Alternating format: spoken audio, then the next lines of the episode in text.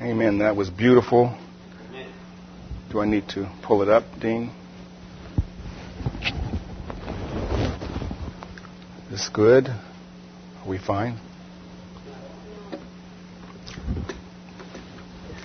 Well, I might have to scream. It's on. I hear. Is it on? I, sounds like it's on. Okay, let's uh, pray. Thank you, Jenny, for that song, because he does offer the grace to meet any need. Praise God for that.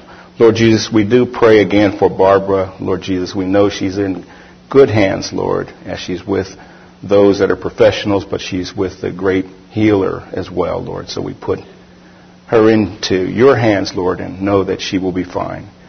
We also pray for our brother Bill, who's been out, Lord Jesus. We pray that you would heal him and bring him back to church, Lord Jesus, because we miss that brother.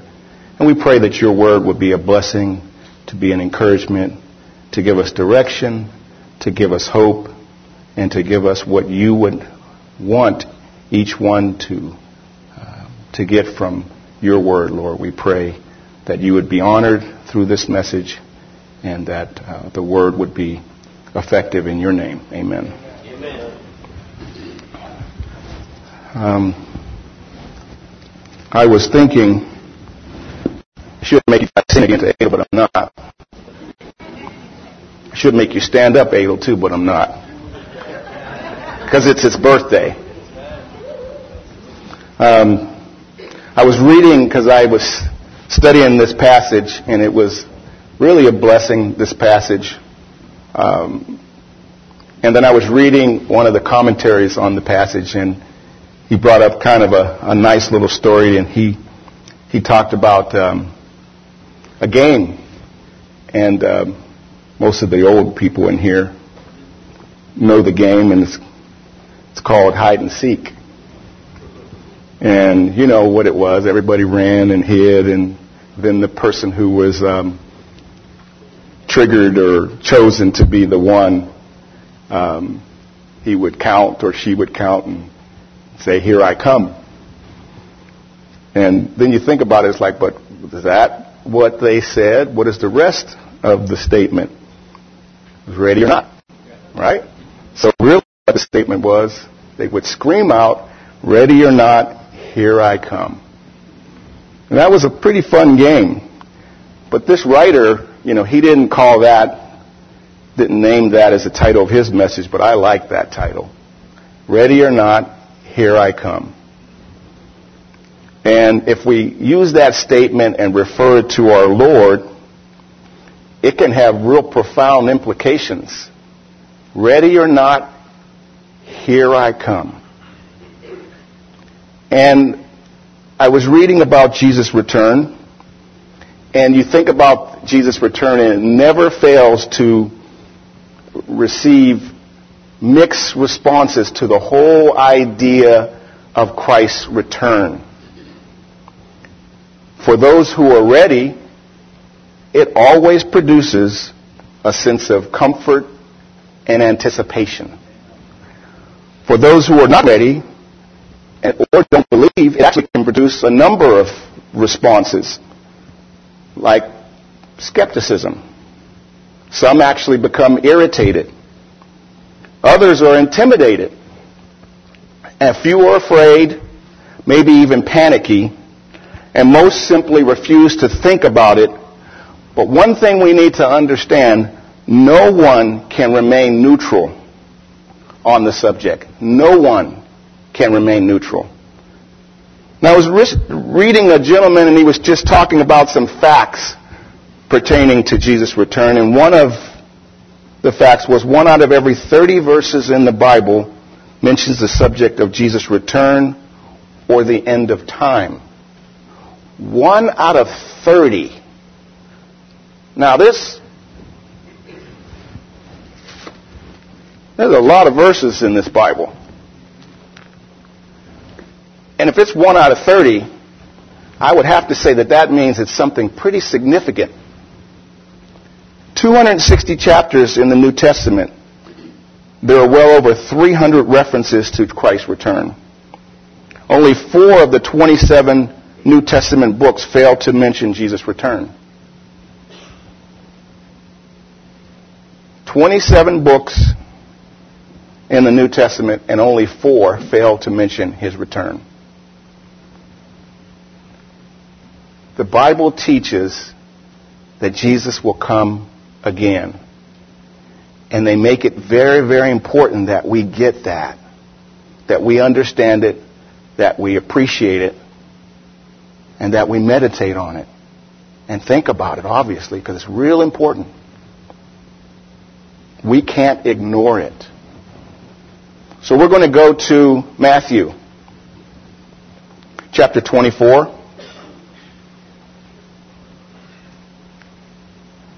And we're going to read a few verses. Matthew chapter 24, starting in verse 36. Says, No one knows about that hour about that day. Not even the angels in heaven, nor the Son, but only the Father. As it was in the days of Noah, so will it be at the coming of the Son of Man. For in the days before the flood, people were eating and drinking and marrying and giving in marriage up to the day Noah entered the ark, and they knew nothing about what would happen until the flood came and took them away. That is how it will be at the coming of the Son of Man. Two men will be in a field, one will be taken and the other left. Two women will be grinding with a handmill, one will be taken and the other left. And then it goes on to say, therefore keep watch.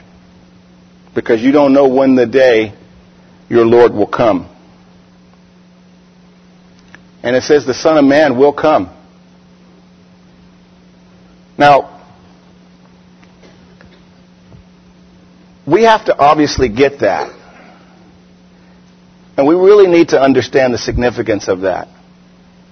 And I'm just going to talk to two different people today.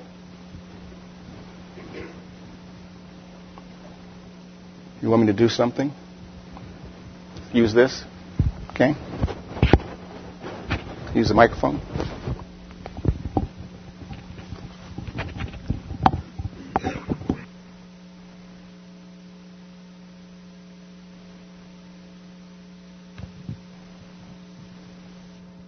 I have to turn it on, Dean? It's. Is it on? I feel like I'm going to do a, a, a song now.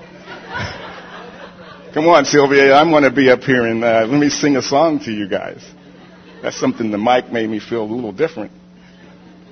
But uh, it's a message that really we need to get as Christians. Talk to two groups today. The first group is Christians. How do we feel about that?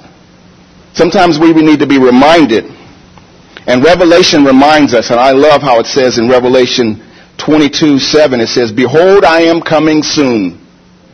Blessed is he who keeps the words of the prophecy of this book. Christians, the Lord is saying to us, I will bless you if you keep the words of the prophecy of this book. Verse 12 in chapter 22 says, Behold, I am coming soon. My reward is with me, and I will give to everyone according to what he has done.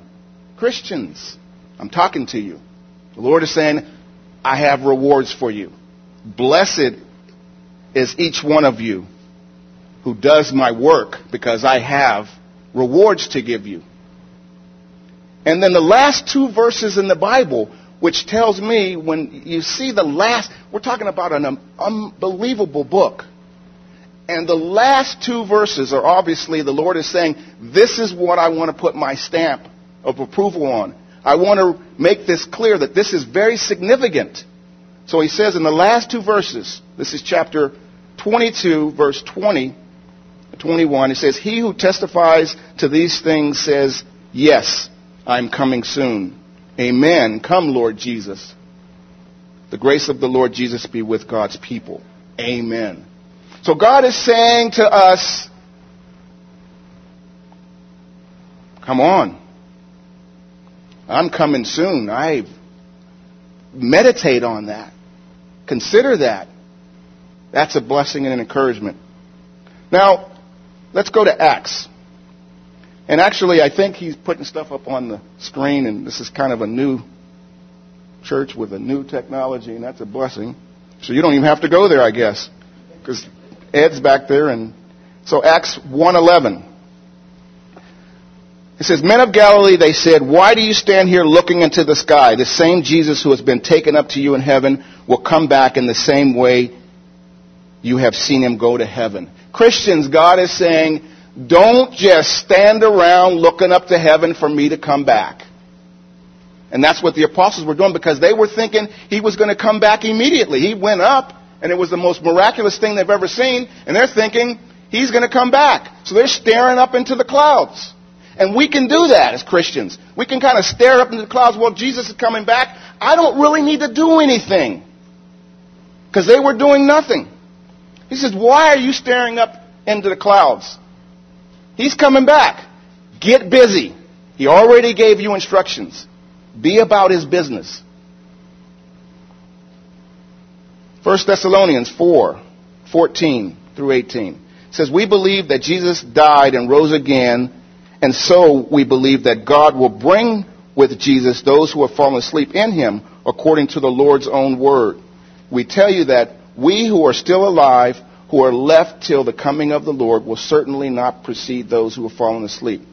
For the Lord himself will come down from heaven with a loud command and with the voice of the archangel and with the trumpet call of God, and the dead in Christ will, will rise first. After that, we who are still alive and are left will be caught up together with them in the clouds to meet him in the air. So therefore, what? Encourage each other with these words. To do what? Titus, chapter 2, 11 through 14. For the grace of God that brings salvation has appeared to all men.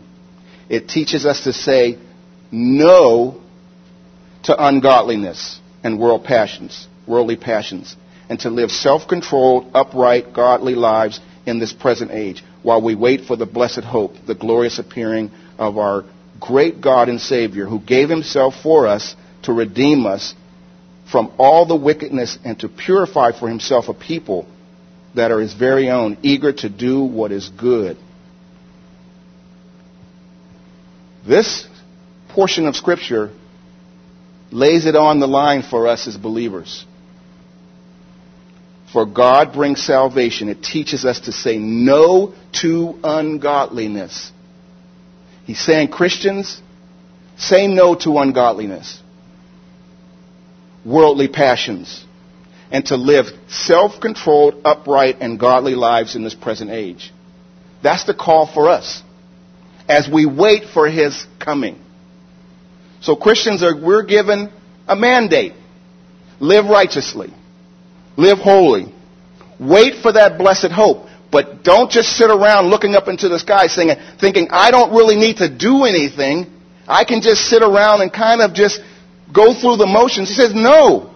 Live self-controlled, upright, godly lives in this present age. I need you to live a certain way as you wait for my return. That's the mandate for Christians. Because what? Because he gave himself to redeem us from all wickedness and to purify for himself a people that are his very own, eager to do what is good. Are we eager to do what is good? Are we eager to live righteously? Are we eager to, to put the filth off of us and to live godly lives? That's God's call as we wait for his coming. That's his call. That's his mandate. Again, are we ready? Are we living the way we should be living as if he could come in five minutes, in ten minutes, in 20 minutes? How are we living our lives? Righteously? Hopefully. With our eyes fixed on him? Hopefully. Because what? Ready or not, here I come. Ready or not, I'm coming. Ready or not, I'm going to call. You're going to hear the trumpet sound. And where are you going to be and what are you going to be doing, Christians? That's what he said to me as I read that. And he has a crown of righteousness for us, for those who long for his appearing, and that is in 2 Timothy 4 8. A crown of righteousness. Can you imagine, seriously, I think, and I, I'm guilty myself, of do we really see that picture? Do we really see the picture of Christ with his hands, nail print hands? Eyes with love, grabbing our hand and saying, okay, it's time. It's time. Come on into the kingdom. You're home now. Do we really see that? Because if we see that, then these words make a difference. If we don't see that, they can't make a difference. How can they? We have to see Him. We have to expect that crown of righteousness. We have to look forward to that. We have to think it's coming. Can you imagine God putting a crown on you and me? A crown on our head saying, You did a good job. You were faithful. You answered the call. You were ready when I came. You put off all these things that were important to you because you wanted me and you loved me. Thank you. Here's the crown. Do we long for his appearing? Do we long for it? But see, that wasn't the message. That was just to kind of encourage us as believers. Really. Because we need encouragement. We need to keep going. We need to keep persisting. We need to persevere because we know that we need to see Him. We need to see Him. We need to understand that our Lord is real. He's real. And ready or not, one of these days, we're going to blink. Can you imagine that?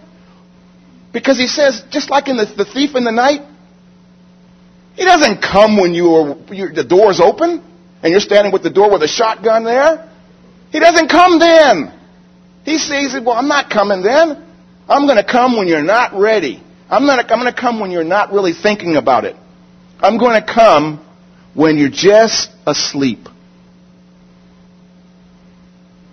Are we ready? He says, stay alert. I can come at any moment. Keep your hands where they should be, and your mind where it should be, and your mouth where it should be and your feet where they should be. And do what I need you to do. So when I come, you'll smile. And you'll be happy. And you really won't be surprised. You'll be overwhelmed, but you'll be thankful because you're doing my work and you're doing my business. Again, that's not the message. Because the message is for the other group those who don't know him. Are you ready? Because we read it, didn't we? We said, This is how it will be at the coming of the Son of Man. And I think that is verse 39 of Matthew 24. Two men will be in the field, one will be taken, and one will be left. Two women will be grinding with a hand mill. One will be taken and the other will be left. You know, I was mocked this week. And I'm trying to think, you know what I was doing, and, and I'm going to get some. Uh, um, Sylvia is going to be very happy because I was listening to choir songs at my desk. And I had them up a little higher than normal. But I have an office, so I'm not offending anybody. And I really didn't care at that moment. And one of the guys walked by and he's joking to the other guy with him. Listen to that. Ron's listening to that, you know, music about heaven. Music, I don't care. He said, I don't care if I go to hell. I got a lot of buddies who are going to be there with me. It's not a big deal, hell. He said, it's not a big deal. Who cares? This is going to be fun. He actually said that. He actually said hell was fun. that hell would be fun. I want you to understand, those who don't know Him today, it is not going to be fun. It is not going to be pretty. It's going to be the ugliest thing you ever seen and felt. And you won't have an option to get out of it. It's going to be terrible. And he joked about it.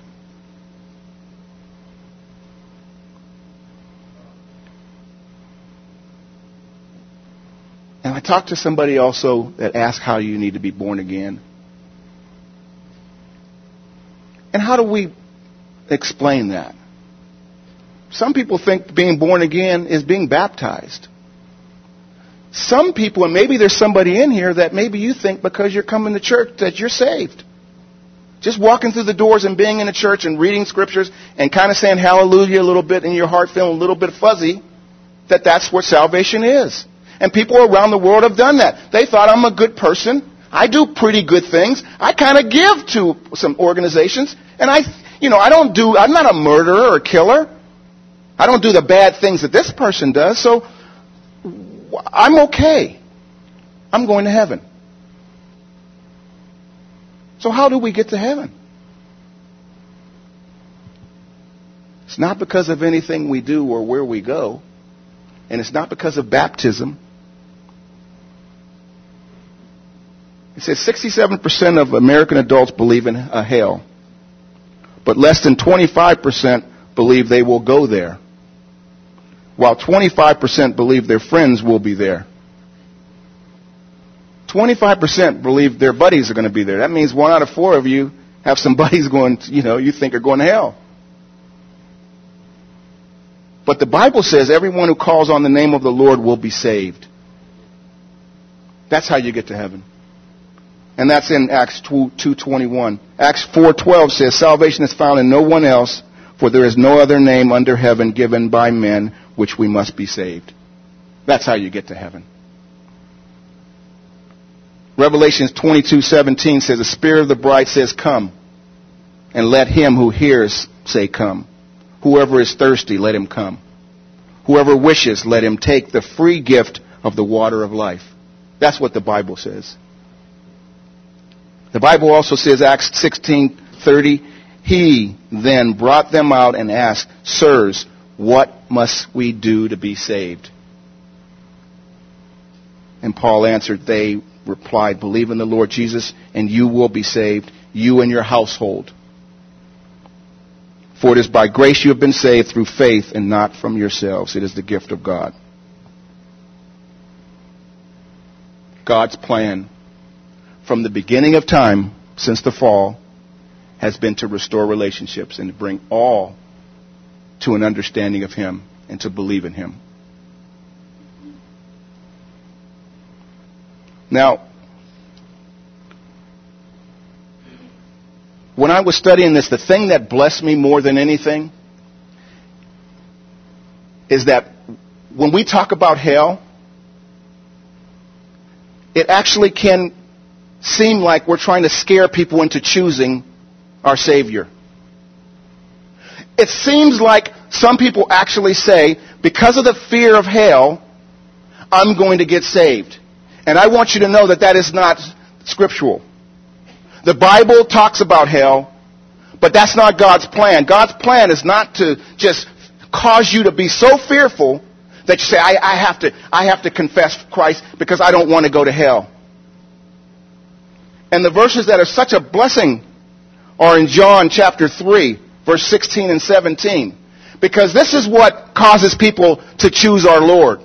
And as Christians, we need to understand that. And, and really, when we share with others, we need to share the fact that our God is a God that loves people.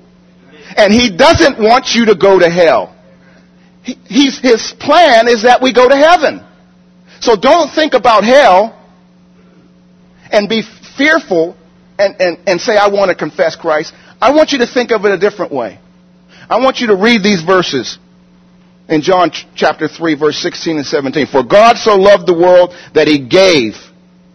For God so loved the world when he looked down after the separation, after the fall of man, he loved us so much from the beginning of time.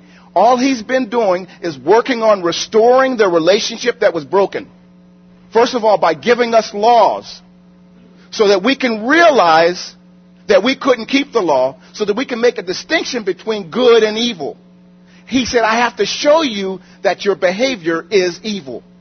Then you can recognize there's an option of good, which is me. But God so loved the world that he gave his only begotten Son, that whosoever believes in him shall not perish. That whosoever believe in him shall not perish. God's plan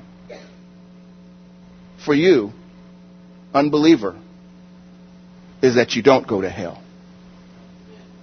He doesn't want you to go to hell. He wants you to go to heaven. Doesn't want us to perish. He wants us to have eternal life. Now I think verse 17 is not quoted enough. Says, For God did not send his Son into the world to condemn the world. Let me say it again. He did not send his Son into the world to condemn the world, but that the world might be saved through him. So when God looks out at the world and sees the condition of man and woman who don't know him, he cries. He's tearful. He's hurt. And his interest is one thing to save us. Are you saved today? Do you really know Him today? And I don't want you to come to Him because of hell. I want you to come to Him because of His love is so deep that He put His Son on the cross. And if we go to Isaiah 53, we'll finish up with that. Because the first verse in Isaiah 53, which Ken read today, is Who has believed the message? Who has believed our message? Who has believed the message in here? Have you believed the message? Look at the good news, the message that God has given. Look at the great news that God has given, the message. The message of salvation. And to whom has the arm of the Lord been revealed? The Lord's arm has been revealed to all of us. Why? Because He's interested all come to a knowledge of Him. All will be saved. Now, how do we really want to come to Him? Why should we come to Him? Because verse 4 Surely He took our infirmities and carried our sorrows. Your sorrows right now and your infirmities right now, He says, I, I, I'll carry it. I took it to the cross. Verse 5 He was pierced for our transgressions and crushed for our iniquities. The punishment that brought us peace was upon him. By his wounds we are healed. He was pierced for our transgressions. That's love. He wasn't pierced because of anything he did. All the sin that we have done in our lives, he was pierced for. He was crushed for our iniquities. All our iniquities, he was crushed for them. He paid the price for them. The punishment that brought us peace was upon him. Anyone who knows him today that has peace, the punishment, the punishment that we deserved, he took. Anyone out here today that doesn't know him, the punishment that you deserve, he took on Calvary. He bore on Calvary. And verse 6 says, The Lord has laid upon him the iniquity of us all.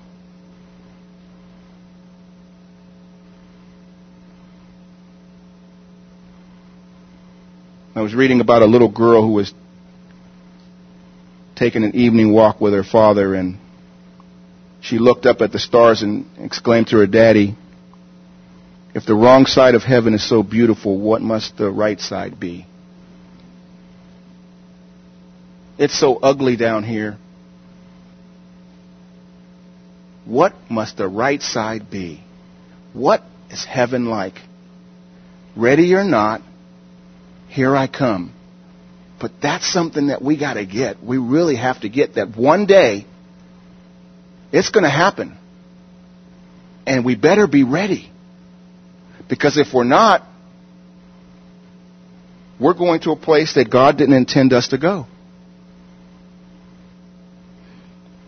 Now, I was reading this song and it says that there is hope for the helpless, rest for the weary, love for the broken heart.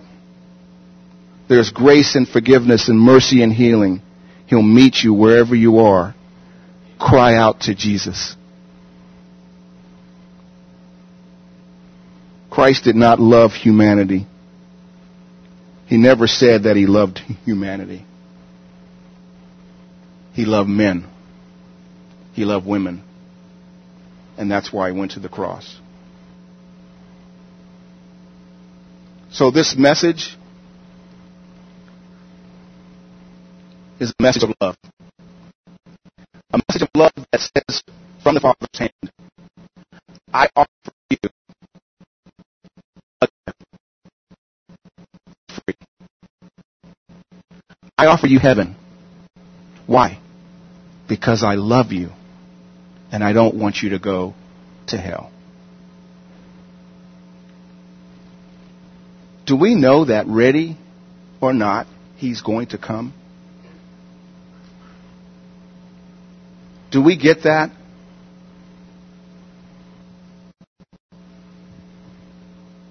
Billy Graham wrote this invitation, which I thought was really good. He says, No matter how bad you are, how evil you are, how sinful you are, God loves you.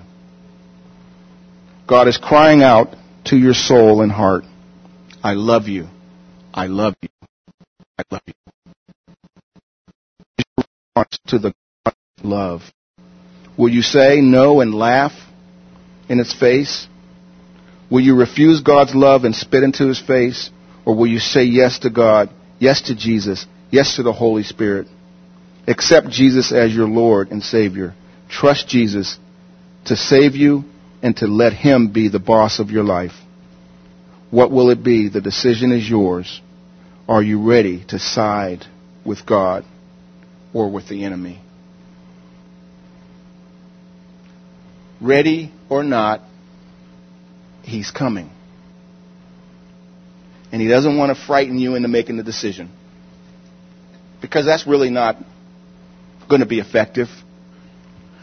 But I really want you to understand that he loves you so much. And because of his love for you, you should make that decision. You should make that decision today. And then you'll be ready when he comes. So we're going to bow our heads. And if there's anyone here today, everybody close your eyes. If there's anyone here today that wasn't ready when they walked through the door, but wants to be ready today, wants to say, Lord Jesus, your love has touched me, and I want to be part of the family of God. Put your hand up and we'll just pray for you today where you say, I want to get saved. I want to be part of the family of God. I want to be ready when you do come, Lord Jesus. Just put your hand up and down real quickly. I see your hand. Anybody else? I mean, you want to be saved. You say, I want to be part of the family of God. Not because of fear of hell, but because of the love of Jesus. He loves you so much. Loves you so much that you want to be with Him because of that love. Is there anybody here today that wants to join into the kingdom and allow the Savior to touch your life? Lord Jesus, we do pray that you would touch hearts, Lord Jesus.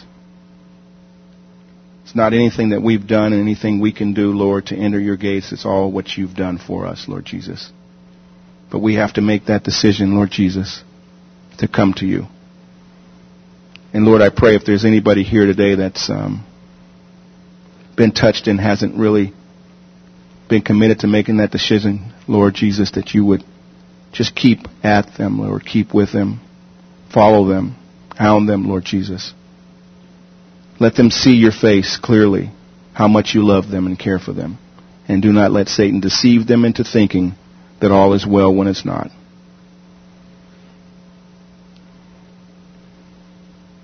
We just thank you, Lord Jesus, and pray that you would honor our lives. In your name, amen.